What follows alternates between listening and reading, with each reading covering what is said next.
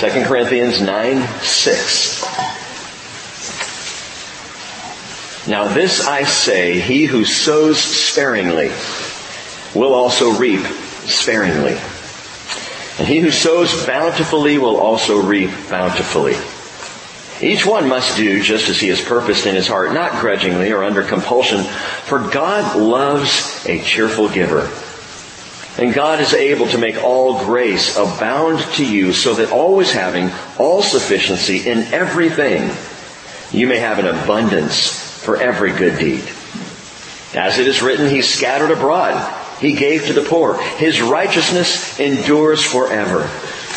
Now, He who supplies seed to the sower and bread for food will supply and multiply your seed for sowing and increase the harvest of your righteousness. You will be enriched in everything for all liberality, which through us is producing thanksgiving to God.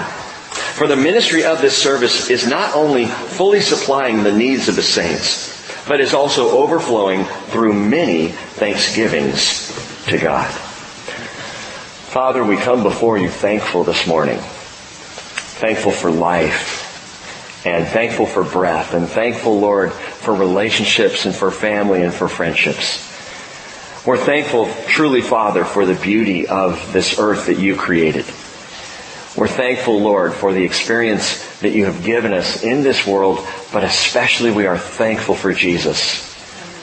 So thankful, Lord Jesus, that you came into this world and loved us straight to the cross. Thankful that you broke the chains of sin and death. Thankful that you rose and thankful you call us to new life and life everlasting. And it is with thanksgiving that we turn to your word this morning. We are thankful for your word. And we pray that you would bless us now with understanding, Father, and, and truly motivation of heart to hear your heart. Holy Spirit, we ask you to teach us in Jesus' name. Amen. So the passage is perfect. Sowing and reaping and bread and harvest. I love it. Perfect timing for the week of Thanksgiving. And I do have many things to be thankful for this year, not the least of which happened at 4.28 a.m. Thursday, November 17th, when Silas Nathaniel Donor was born. Am an official grandpa. And Bill is an official great grandpa. He's been trying to be great all his life, and he's finally gotten there. Cheryl flew back the next day immediately, and so she is back. Oh, there he is. Could there be a more perfect child? Who got that picture? She did. yep, there he is. Silas Nathaniel. So Silas, what a cool name. I could spend the whole morning talking about the biblical significance of my grandson. I'm not going to do that. but I am thankful. I love Thanksgiving. If you've been around here, you know that. Every year we come to this time and, and I typically spend a, a, few minutes waxing eloquent about Thanksgiving and, and how it is my favorite of all holidays. It's, it's one of the least touched by culture. It's one of the, the most genuine, I feel, uh, among the holidays. And I'm not talking about the food, but, but the, the whole impetus behind it. The whole reason that we stop, that still our nation, whether people realize it or not, it is the most holy holiday of our national calendar. Our nation pauses to recognize God. I love it. I remember the second Thanksgiving when we had moved into our home. It was the second year and, and Bill and Sharon invited some special guests to join us for Thanksgiving that year. There's a couple they met in a trailer park actually. I kid you not, for about, how many months was it, Bill? Was it 11, 12 months? It was almost a full year. Yeah, that, that Bill and Sharon lived in the North Whidbey trailer park while we were building our house. Gutsy. And stayed married. So that was a good thing. They met a couple there, Tony and Yolanda Burns and uh, struck up a friendship. Tony and Yolanda were doing the exact same thing. They were building a house on some other property on Whidbey Island, and so the, the two couples met and struck up a great friendship that lasted far beyond the trailer park. And so they invited Tony and Yolanda over for Thanksgiving that second year. Sharon told Yolanda, I want you just to bring a traditional Thanksgiving dish, and she did. Now I love everything about Thanksgiving. I do have uh, very definite feelings about the food. There are particular dishes that must be turkey, obviously, cranberry sauce, stuffing, mashed potatoes, yams, pumpkin pie. Bill's got this this stuffing that he makes that is fantastic, and you got to have these things. And really, the more starch, the better, as far as I'm concerned. for a for a happy Thanksgiving, and that's traditional. Sharon told Yolanda to bring a traditional dish. Well, Yolanda was Hispanic. She brought enchiladas.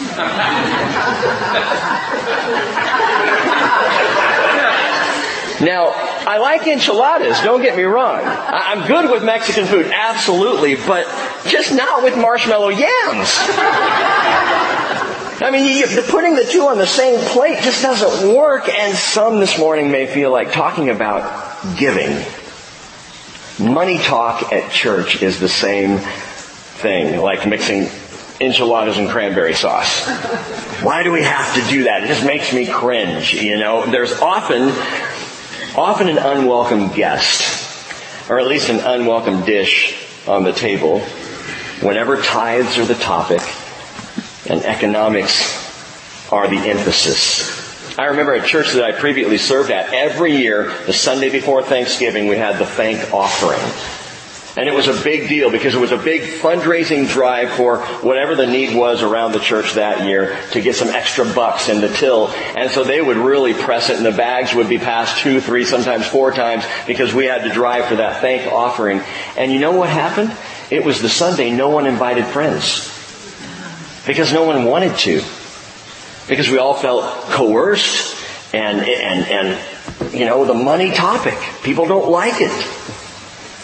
I've come to the conclusion that it really shouldn't be that way. I think perhaps we've missed the point and the purpose of giving. As far as Jesus was, as far as Jesus is concerned, the giving is already baked in to the thanks.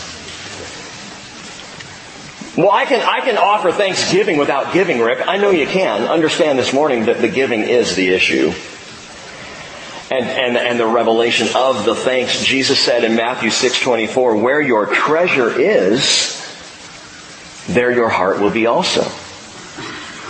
You can say you love someone, you love something, but if your treasure doesn't go there, is it true? Does it truly reveal what's going on? Where your heart is, think about that. Where your heart is, there's joy. Right? Desire. Enthusiasm. If your heart's in, in that place or, or for that person, where your heart is, Jesus says, where your treasure is, there your heart will be. Where your treasure is, there your joy will be, your enthusiasm, your desire, your passion, what matters to you. And yet, we bring up giving and it's just an enchilada on the church plate. Again, no offense, I like enchiladas, but you, you get what I'm trying to say here? Thanksgiving is a big deal to God.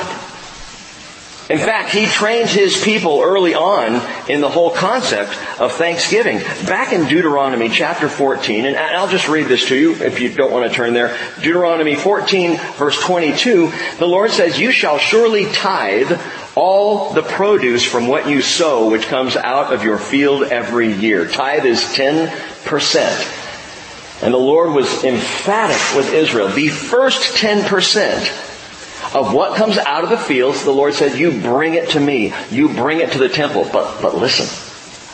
He says, you shall eat it in the presence of the Lord your God at the place where he chooses to establish his name, the tithe of your grain, your new wine, your oil, the firstborn of your herd and your flock, so that you may learn to fear the Lord your God always. He says if the distance is so great for you that you're not able to bring the tithe, since the place where the Lord your God chooses to set his name is too far away from you when the Lord your God blesses you, well then you shall exchange it for money and bind the money in your hand and go to the place which the Lord your God chooses. Ultimately that would be the temple in Jerusalem. And he says, you may spend the money for whatever, listen, whatever your heart desires. For oxen or sheep or wine or strong drink or whatever your heart desires. And there you shall eat in the presence of the Lord your God and rejoice you and your household. You also shall not neglect the Levite who is in your town, for he has no portion or inheritance among you. Man, if that's not a Thanksgiving dinner, I don't know what is. God said, I want you every year to bring the first fruits offering, the first fruits tithe, bring it to the temple, bring it to the place of my name, and I want you to have a massive picnic. A Thanksgiving day. God said, eat at my house. We're having Thanksgiving at my house today. And all the people were invited to come.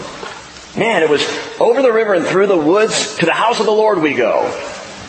And they did. Why was this so important to God? Well, partially because He just loves to watch His kids celebrate. He loves to see them enjoy His blessings and His presence. Along with the many feasts and festivals that went on in Israel every year, the Jewish people could also, anytime they wanted, they could bring a thank offering to the Lord.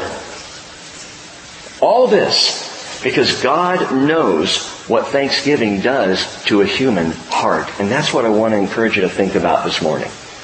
So often the topic of giving is about that coercion or about that trying to push people to put more in the offering box or, or in the bag as it comes around. That's not the emphasis this morning. You decide to do that, great. That's between you and the Lord. But what does it do to you? That's what I think sometimes we miss or, or don't consider. What does giving do to me? I am so thankful that here in 2 Corinthians 8 and 9, Paul doesn't pull any punches. I mean, he gets to the heart of this turkey. he gets to the heart of giving. I realize something. We've been, as we've studied through this, talking the last few weeks about the two primary reasons Paul sent this letter. The personal reason and the practical reason. And the personal reason you read about in chapter 6 and 7, where Paul talks about, man, we've given you our heart, open your heart to us. It's all open-heartedness and love and affection and, and I, it's very personal. And you go through those two chapters, marvelous. Then you come to chapter 8. And as I taught on Wednesday, this is the practical reason. Because in chapters 8 and 9, Paul starts to call the people back to their giving. Chapter 6 and 7, personal, open your hearts chapters 8 and 9, practical, open your wallets. And that's the way I've viewed this, but that may be too simplistic here. Because in reality, the practical is personal. And the personal is practical. The open-hearted give. And giving opens the heart.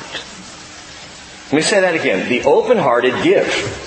And I'm talking about money because Paul is very t- clearly talking about money, cash, dollarunos, shekels.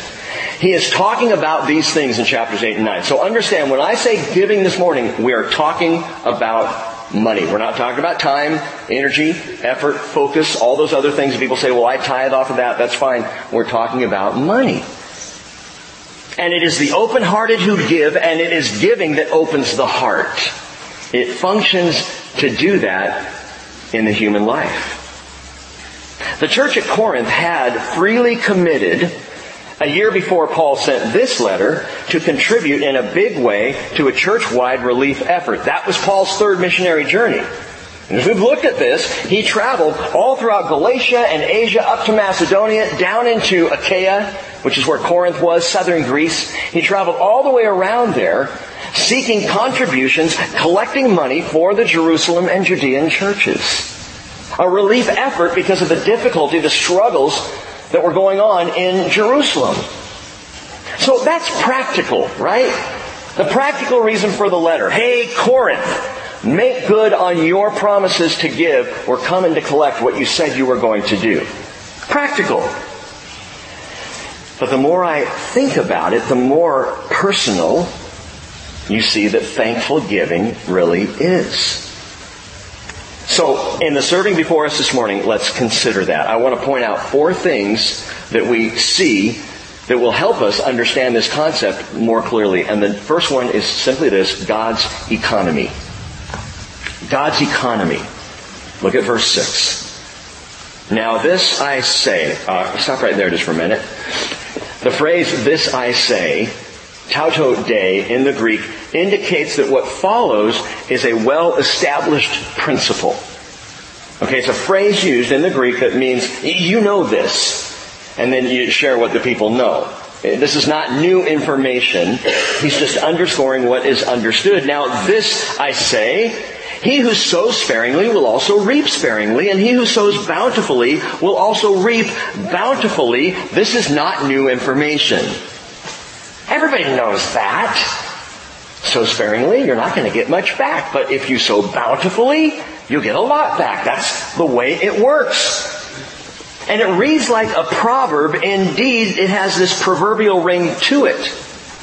Is it a proverb? Well, you can find a very similar proverb in the Bible, Proverbs 11:24.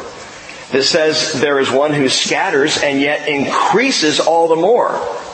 And there is one who withholds what is due and yet it only results in want. The generous man will be prosperous and he who waters will himself be watered or refreshed. And so that concept is there. Uh, the physical law of sowing, of watering, and you know if you sow much, you will reap much, and if you sow little, you will reap little, and so it's a very clear concept. In fact, you could say the sower, the farmer, can't afford to be sparing when he casts the seed. Especially back in these days when the sowing was literal, they'd take that bag and go out into the field and they would literally cast the seed. They couldn't be sparing. You couldn't afford to be. Because the more you sow, the more you harvest. Jesus put it in a way that I had never thought about before. I heard this recently in the parable of the sower and the soils. When he talks about the sower goes out to sow and, and the, the seed is the word of God. And he sows on these four different kinds of soils. Matthew 13, Mark 4, Luke 8. But think about this. In this parable, the seed only flourished in one out of four soils. You could say you have about a one in four chance of bringing someone to the Lord by sowing the Word of God. One out of four, according to the parable, is going to have an open heart to receive the seed of the Word of God. So bountifully. When it comes to God's Word, don't just sow in one or two or three lives. Sow everywhere. Because even sowing everywhere is going to yield one out of four. Sow bountifully. The more you sow, the more you harvest. But Jesus is talking about in his parable of the sower and the soils, he's also talking about the heart, right? He's talking about that rocky heart or the thorny heart or the hard pan heart. He, he's talking about the heart with the weeds. And he's talking about the heart that has good soil. And so we understand and what Paul's getting at here is that the physical law is a spiritual law as well. Just as bountiful sowing will bring bountiful harvest, so it is with the heart. Paul says in Galatians chapter 6 verse 7, do not be deceived. God is not mocked. Whenever a man sows, this he will also reap. For the one who sows to his own flesh will reap from the flesh corruption. Why is that? Because the flesh is corrupt and will die. So the more you sow into this life, into this temporary dwelling, the more corrupt it's going to become because eventually it dies off. But the one who sows to the Spirit will from the Spirit reap eternal life. So just as there's a direct correlation between what you give and what you get, there's also a direct correlation between how much you give and how much you get. Still talking about money. If you are a stingy sower, you will get stingy results. If you give bountifully, your life will be bountiful as well. So, Rick, you're saying if, if I pour money into the church, I'll get lots of money back? Not necessarily. I'm saying though, if you sow bountifully, if you pour in, yes, financially, your life will be bountiful in ways you cannot even imagine. And God knows how to bless. This is the only law, by the way, in the Bible which God adds a challenge to. He says in Malachi 3.10, bring the whole tithe into the storehouse so that there may be food in my house. And test me now in this, says the Lord of hosts. If I will not open for you the windows of heaven and pour out for you a blessing until it overflows. Cheryl is in Wisconsin. I'm here at home and Thanksgiving is Thursday. That's a problem. She's not coming back until Saturday. Bigger problem. I've carved the turkey every year. I haven't cooked a turkey in my life. Now, thankfully, my father-in-law knows how to cook turkey, so we're good there.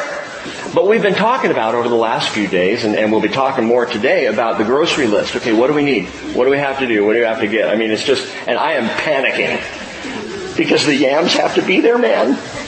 And the stuffing must be on the table.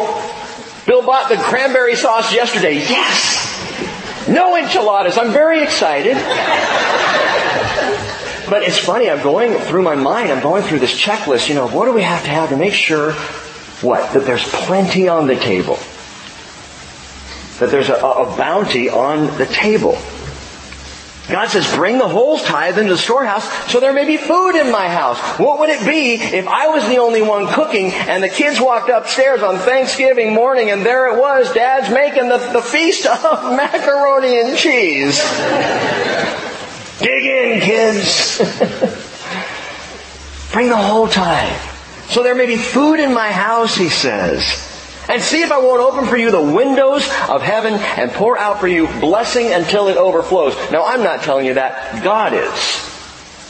Test me.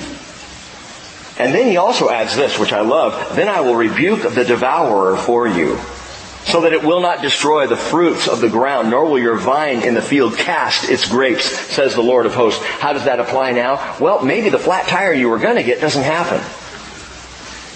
Maybe the expense energy-wise in your household isn't what you thought it was going to be. Uh, maybe the bill that you thought was coming in never arrives. I don't know, but God says, if you will trust me, if you will test me, I'll show you not only will I be bountiful to you, but I will protect you against the devourer. And that means there are things that would devour even your income that God's going to keep from happening, and you'll never know. You'll never see that. You'll just not be in places that you might have been otherwise. And again, God says this to Israel, test me now in this. Now, please hear my heart. I am not trying to convince people to tithe to church today. I'm not trying to convince you to shift into this 10%ing mentality. I think it's a great idea. And I've said that before. I think it's a beautiful starting point for people of faith to really trust the Lord. Just give 10%, let it go, man, and trust that He's going to provide for you. It's more about trust than anything else. Someone might be thinking, Rick, it's been a low giving month. Is that what's going on here? I shared with everybody, just so you know, that October was a record breaking giving month at the Bridge Fellowship. So that has nothing to do with this. But it also has nothing to do with the tithe. In fact, the problem in the church today is not the tithe. The problem, problem is just plain old giving. It's giving anything. It's trusting the Lord with money that I feel like I've got to hold on to. You see, there is a mentality among us. It's a very human mentality, so completely understood. But related to giving, we think that by storing up, that by holding back, we can protect ourselves against financial hardship. I'm going to make sure it's here rather than there. Because here, I can control. There, I have to trust God to control. And I'm not sure He's up to it. And so we hold back. And we don't give. It, it kind of like, well, it reminds me of a parable. Luke chapter 12, verse 16. Jesus says, the land of a rich man was very productive. And he began reasoning to himself, saying, What shall I do, since I have no place to store my crops? He said, This is what I'll do. I'll tear down my barns, and I'll build larger barns. And, and there I will store all my grain and my goods, and I will say to my soul, Soul, you have many goods laid up for many years to come. Take your ease. Eat, drink, and be merry. But God said to him, You fool, this very night your soul is required of you And who will own what you have prepared? So is the man who stores up treasure for himself and is not rich toward God. God's economy is different than man's economy. Because God's economy requires trust, calls out faith in His people. God's economy says, you're just going to have to believe that I'll take care of you. Bring the tithe to the storehouse and believe me. Trust me. I have said this for 13 years and Lord willing I'll say it for 13 more. That the tithe and offering and giving in church is about faith. It is about faith. Not my faith in you, your faith in God, my faith in the Lord, our trust. It's why we give in the blind. It's why we don't have congregational voting over financial decisions because that's not the point. The point is that we give it to the Lord, we let it go to the Lord, and we trust that the Lord is going to care for the needs of our personal lives because He said He would. He promised to do so. God's economy. And if you feel again like I'm sneaking a little hot sauce into your candied yams, just listen. Don't want to give? Prefer to hold it back? Don't believe that you can start giving, much less tithing? Okay. That's okay. I, I won't know any different. You know, our church leadership won't know whether you're giving or not. That's alright, but understand that you are denying yourself the blessing.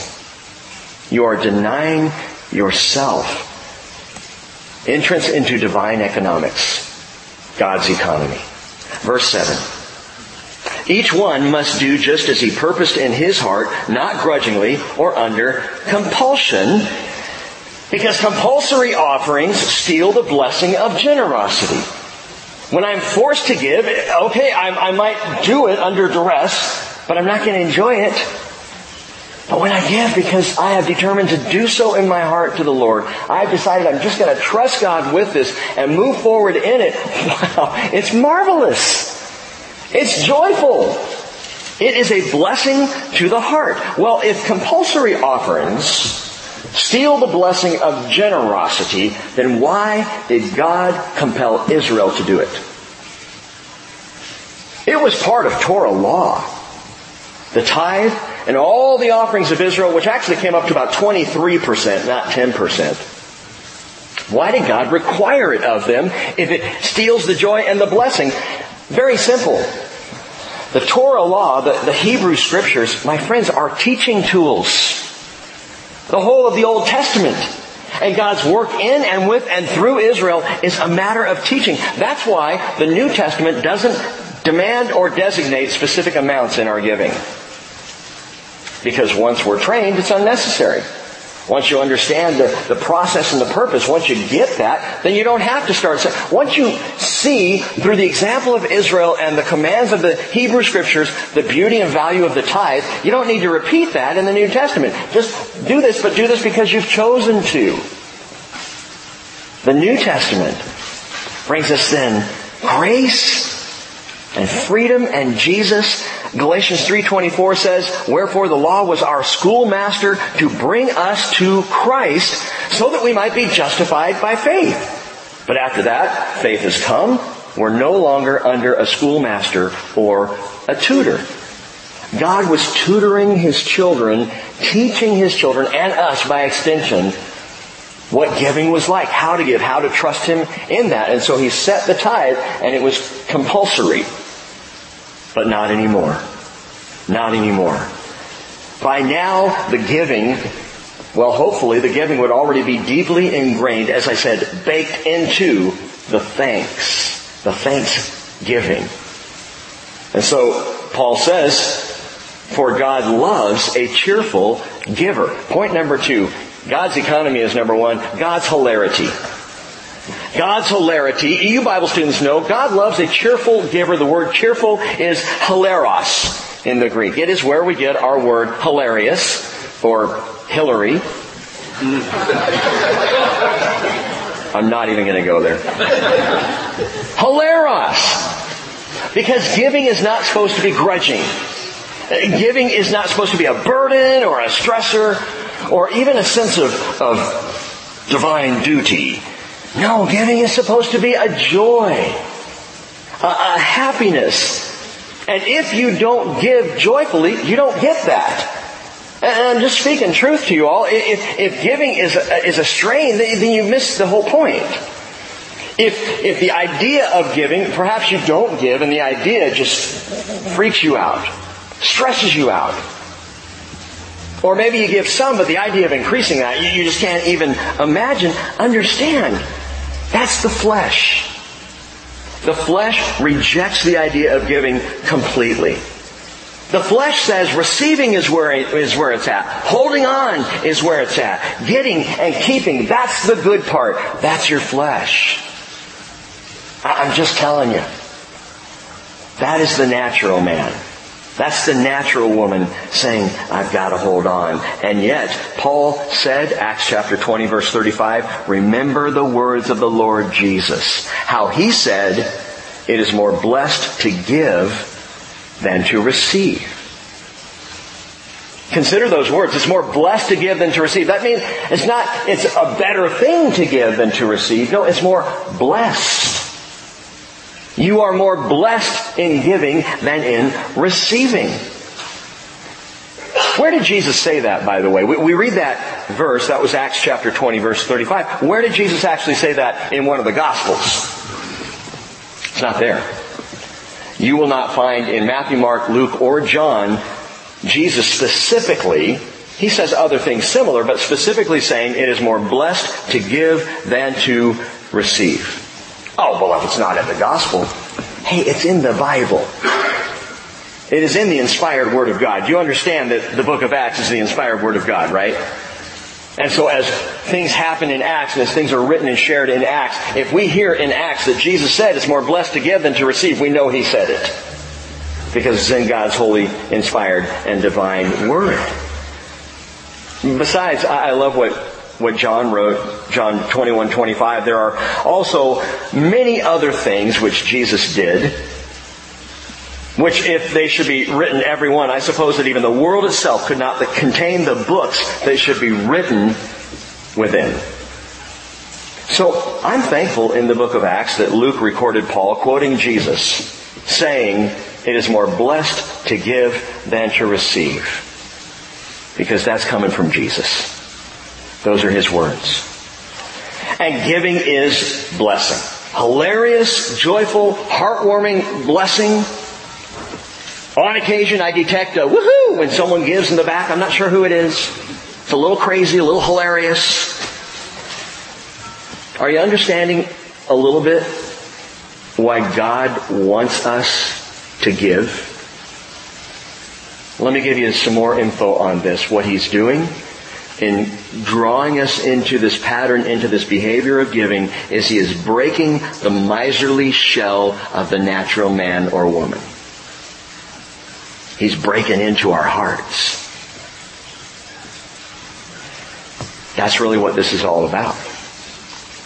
D.L. Moody told a, a, a great story. He said there was once a farmer. He was a converted miser to whom a neighbor in distress appealed for help. And the farmer decided to prove the genuineness of his conversion by giving his neighbor a ham. On his way to get it, the devil appeared, whispering, give him the smallest one you got. A struggle ensued. And finally, the one-time miser took down the biggest ham he had, and the devil said, You are a fool! At this, the farmer replied, If you don't keep still, I'll give him every ham in the smokehouse. By the way, the best thing to do, don't have to do it, I'm just saying, the best thing to do if you find yourself struggling to give is ham it up. ham it up, man. Go hilarious. Increase the amount. Give more. Give hilariously. Give joyfully, ham it up. It will build up your faith and it will shut up the devil. Give hilariously. Verse 8. And God is able, see this is the beauty of it, God is able to make all grace abound to you, so that always having all sufficiency in everything, you may have an abundance for every good deed, as it is written, He scattered abroad, He gave to the poor, His righteousness endures forever. Now, someone might read that verse and say, okay, I'll give as soon as the abundance comes in. As soon as God pours out, man, I'm planning on giving. I really am. I have it written in, you know, I'm going to start tithing just as soon as I see that increase. In fact, if God incre- increases me 15%, I'll give 10%. If I get that kind of raise this year, yeah, I'll turn it around. That's not how faith works. God says, trust me. God says, I want you to put your feet in the Jordan first, and then I'll, well, in that case, stop the flow, but it, it's kind of the opposite. And trust me financially, and I will increase the flow. But you gotta trust me first. That's the process he keeps drawing us back to, the process of faith, of actually believing I can't outgive God. You've heard that, I'm sure you can't outgive God. How many people have heard that in a teaching or at church at some point in your life? Let me just see, show how, okay, you can't outgive God. And we all go, oh yeah, well, that's a great principle, yeah. How many of us test him on that? When was the last time you took your entire paycheck and dropped it in an offering box at a church and said, okay, prove it? Well, that's crazy. Yeah, it's kind of hilarious, isn't it? Are you telling me to do that, Rick? No, I'm telling you to, that's between you and God. I'm not asking for that or saying you should. I'm just saying you can't outgive Him and He wants us to give because faith comes first. Trust me first and see if I'm not going to take care of you. Because when you do trust Him and He takes care of you, the end result is more faith. You just trust Him more and you're more joyful. And when Thanksgiving comes around, you're just brimming with thanks of all kinds. And that's, by the way, number three, God's sufficiency. God's sufficiency, God's economy, God's hilarity, God's sufficiency. He says, all grace, all sufficiency for every good deed. And get this again, this sufficiency is heart changing. It's heart changing. This is God's purpose in the whole issue of giving. To change the heart. The word sufficiency is autarkia. And autarkia is a perfect condition of life in which no additional aid or support is needed. That's what the word means in Greek. Autarkia. It's also translated contentment. As Paul would later write, 1 Timothy 6 verse 6, godliness is a means of great gain when accompanied by autarkia, contentment. That condition of just perfect serenity and satisfaction in the sufficiency of the Lord. God's sufficiency develops godly satisfaction. And the truth is, the more generous we are, the more we recognize our generosity is supplied by Him. See, even as you give, you see that the, the giving is flowing from Him. It's not even coming from you. You're just the vessel or the vehicle through which the giving is moving, and as it moves through you, you know what stays in your heart? Faith. And trust. And all the joy and blessing that comes with it. The more generous we are, the more content we are. In fact, I would tell you the most content people in the world are very generous givers. But it gets better. The spiritual impact of all this is deeply personal and it's permanent. Look at the end of that verse, verse 9. You may note there in your Bibles that it's a quote. He scattered abroad, he gave to the poor, his righteousness endures forever. Let me ask you, who is the subject? Who is the he in that quote? If you were just reading by it, you would assume it's God. Right? He's the one who scattered abroad. He gave to the poor. His righteousness endures forever. Of course, it's Jesus. It's God, right? Listen. The quote comes from Psalm 112. Praise the Lord. How blessed is the man who fears the Lord, who greatly delights in his commandments. His descendants will be mighty on earth. The generation of the upright will be blessed. Wealth and riches are in his house, and his righteousness endures forever. Light arises in the darkness for the upright. He is gracious and compassionate and righteous. It is well with the man who is gracious and lends. He will maintain his cause in judgment. He will never be shaken. The righteous will be remembered forever. He will not fear evil tidings. His heart is steadfast, trusting in the Lord. His heart is upheld. He will not fear until he looks with satisfaction on his adversaries. He has given freely to the poor. His righteousness endures forever. His horn will be exalted in honor. The wicked will see it and will be vexed. He will gnash his teeth and melt away. The desire of the wicked will perish. So when Paul wrote, just as it is written, he scattered abroad and he gave to the poor, his righteousness endures forever. He's talking about the person who trusts in God. Psalm 112 is the psalm of the righteous man. And that righteousness, you heard it in the middle, is key. It's a man who gives. It's a woman who, who is generous. And, and, that concept, it affects us, it changes us, it alters us. Great contentment is realized in generous contribution, but it's not just the practical action, it's the personal heart change that takes place when we give. I gotta be honest with you all, I have never thought about it like that before. I have always only thought about giving. It's an action of faith and it's, it's, it's what I do unto the Lord. And, and yeah, I believe that it makes me more thankful. I didn't think about the fact that giving alters me, changes my heart, softens a heart that would otherwise be hard and self-protective. And that's the whole point Paul's making here. We don't give under compulsion. We give under contentment with all of God's sufficiency. And verse 10. Now he who supplies seed to the sower and bread for food will supply and multiply your seed for sowing and increase the harvest of your righteousness. You will be enriched in everything for, I love it, all liberality. God is a liberal. God was the first liberal. That's number four. God's liberality. I'm not talking politics.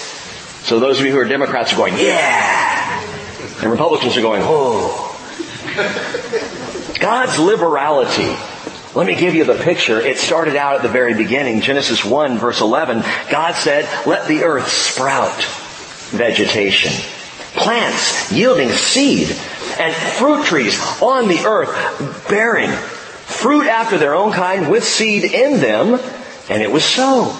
The earth brought forth vegetation, plants yielding seed after their kind, trees bearing fruit with seed in them after their kind, and God saw that it was good. God's liberality.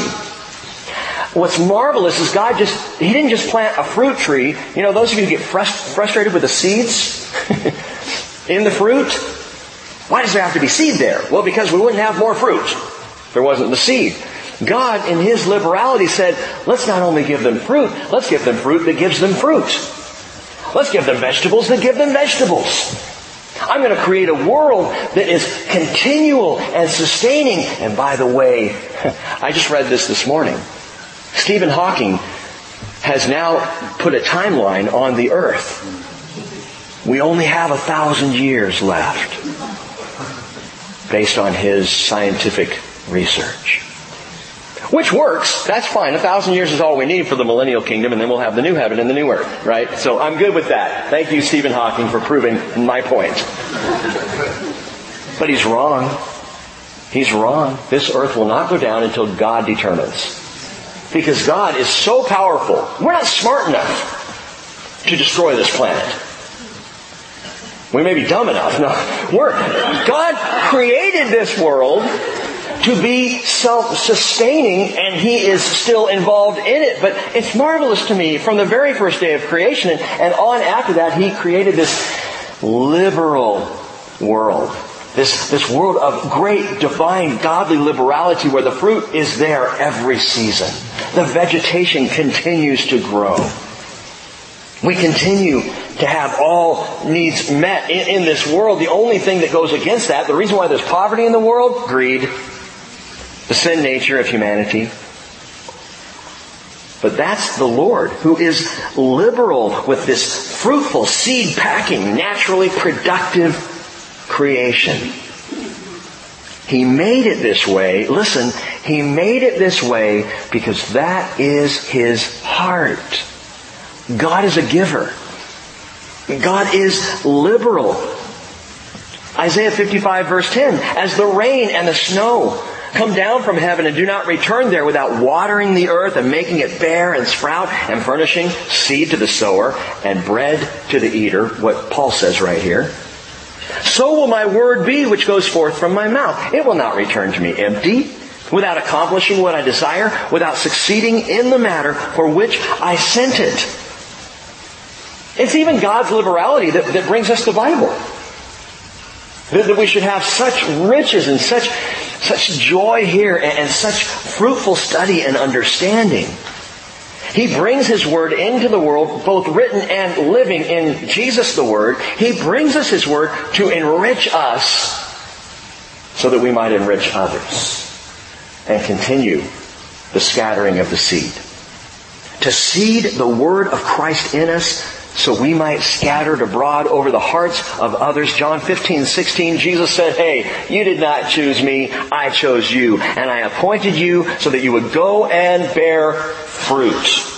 And that your fruit would remain so that whatever you ask of the Father in my name, He may give to you. Bear fruit. Well, Rick, I thought you were talking about money. You kind of slipped off there over into the evangelistic side. No, I'm still talking about money. You ever think about your offering as a, as a way of seeding the kingdom? That cash can actually be seed to cause the bearing of fruit? This entire teaching, God's economy, God's hilarity, God's sufficiency, His liberality, it's not just an incentive to give. In fact, Paul is not asking Corinth here to give anything more than what they already determined a year before that they were going to give. Paul already knew the number. He makes it clear that they had already committed extravagantly and as we talked about Wednesday, that extravagant commitment had impacted the churches up in Macedonia who were far more impoverished than Corinth, and they gave huge amounts because they were so excited by what they heard Corinth was going to do. And Paul now comes back to Corinth and says, hey, what you guys said you're going to give, we're coming to collect it. Be sure you have it ready. He's not trying to get them to dig deeper or give more than what they committed. He just wants them to give what they committed. And here's the thing about 2 Corinthians 9. When we read it and study it simply as an incentive to give, and I confess to you, every sermon I've ever heard on it is taught that way. To try and motivate people to increase their giving for the local church. Let me tell you two things. Number one, I don't care if you give it here. I'm not asking people to increase your offerings at the bridge. I'm saying give because of what it will do to your heart. And if there's somewhere else that the Lord instructs you to give, then you give it. This is about you and the Lord. This is about your heart. But here's the other thing to understand. Alistair Begg says, and I agree with him, that to use this passage simply as an incentive for giving is to abuse this passage. You see, it's the old lie of the prosperity gospel. The prosperity gospel that says if you give, if you dig deep, if you pour out, you'll be made rich. That's not the promise. That is not the guarantee. An abundance, yes. Blessing overflowing, yes. But it may not be financial. Could be arrows in your quiver children in the house, which all of you know is not a financial blessing. Generous giving is not about getting more out of God. That's the prosperity gospel, and it is not right. It's not about getting more out of God. It's about bearing more fruit for God, which in turn produces thanksgiving to God to the praise of His glory in Jesus Christ. This passage, any prosperity, understand, any prosperity from the Lord is a means to an end. It is not the end in itself. The end is Christ. Always is. The end point is relationship with Jesus. That's what God is drawing us towards. So even in this tool of giving, which is just one of many tools the Lord uses to draw us into trusting relationship, the end is Jesus Christ. Watch this. Verse 11 continuing, he says, You'll be enriched in everything for all liberality, which through us is producing thanksgiving to God. For the ministry of this service is not only fully supplying the needs of the saints, yeah, that's happening, but is also overflowing through many thanksgivings to God. Translation, God is being praised by the faithfulness of His people. Verse 13, because of the proof given by this ministry, they will glorify God for your obedience to your confession of the gospel of Christ and for the liberality of your contribution to them and to all, while they also by prayer on your behalf yearn for you because of the surpassing grace of God in you. And then Paul brings this whole concept of giving home to the real point, to the real issue. He says, thanks be to God for his, his, uh, okay, how do, how do I say this? Um, wait for it. His, I got, I got this. Thanks be to God for His indescribable gift. I can't even come up with the word for it, is what Paul just wrote. Thanks be to God for His indescribable gift. And that gift is Jesus. Jesus Christ. Do you want to know Him more? Do you want to honestly, truly, with all your heart, learn to trust Him more and walk in, in blessed relationship with Jesus more? Well, here's one thing you can do. Give thankfully. Give thankfully. Not because you want to become a patron saint. Rather because you're just praising God with many thanksgivings. As Jesus said in John 15, 8, My Father is glorified by this, that you bear much fruit, and so prove to be my disciples. Let's just start with this, Father. You are good. There is none more gracious. There is none more bountiful. There is none who is ever even approached giving, how you gave and how you give. Lord, that, that you, you give whether people believe in you or not. That the, you cause the rain to fall and the sun to shine on believers and non-believers alike. That you pour out blessing upon blessing. Lord, we praise you because this is your nature. This is the very character of who you are. You are a generous, liberal, giving Father.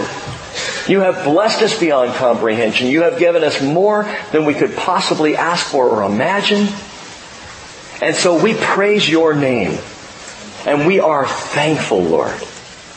And as we go through this week, I pray this thankfulness will sit joyfully on our hearts. That, Father, truly, it would be heavy on our hearts, even as the meal on Thursday is heavy in our stomachs. That thanksgiving will just be with us all week long because of who you are. And you so loved the world that you gave Jesus. What a gracious God. We thank you. And Lord, we ask in response that we might be a people who are givers. That we might first, Lord, trust you and grow in relationship with you and honestly and truly believe that all sufficiency comes from our Father. And that secondly, Father, through that trust and through that deepening relationship, we might look like you. And people would really understand that we are God's children, that we are like our Father. And Father, I, I pray that I, I know the struggle. I've, I've spent years in the struggle. And I know there are those here this morning who struggle with giving anything because times are tight or, or money is tight.